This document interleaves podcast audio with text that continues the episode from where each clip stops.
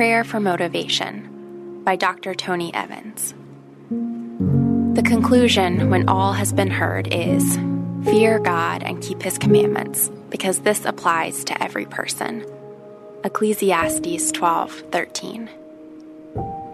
You don't have to go to seminary to know that the two most important things that God would have you do on earth are to love him with all your heart, soul, and mind, and to love others as you love yourself.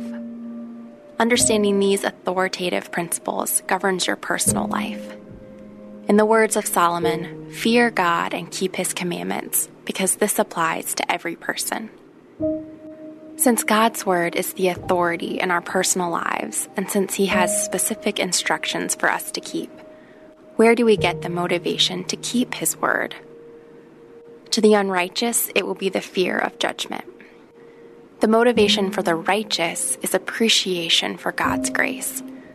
You and I keep God's Word out of gratitude because we recognize it's by His grace that we are even here all the motivation Israel needed to keep the Ten Commandments was provided back in Exodus 22 before the commands were given.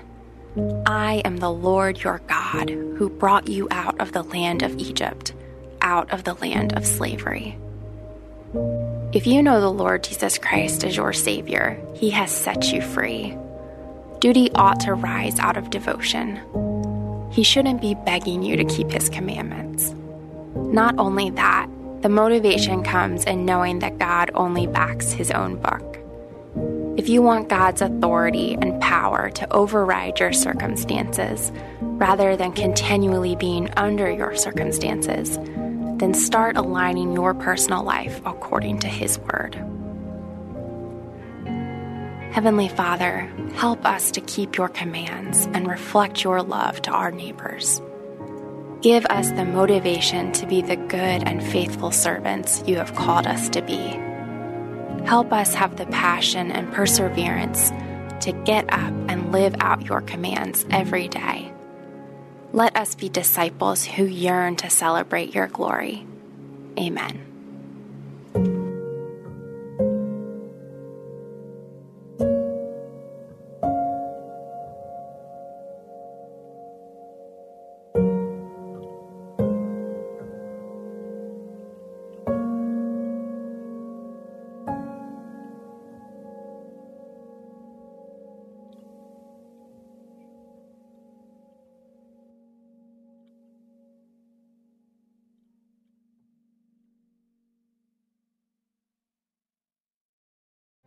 Hey, friend, I'm Brooke McGlothlin, host of the Everyday Prayers Podcast, a ministry of million praying moms.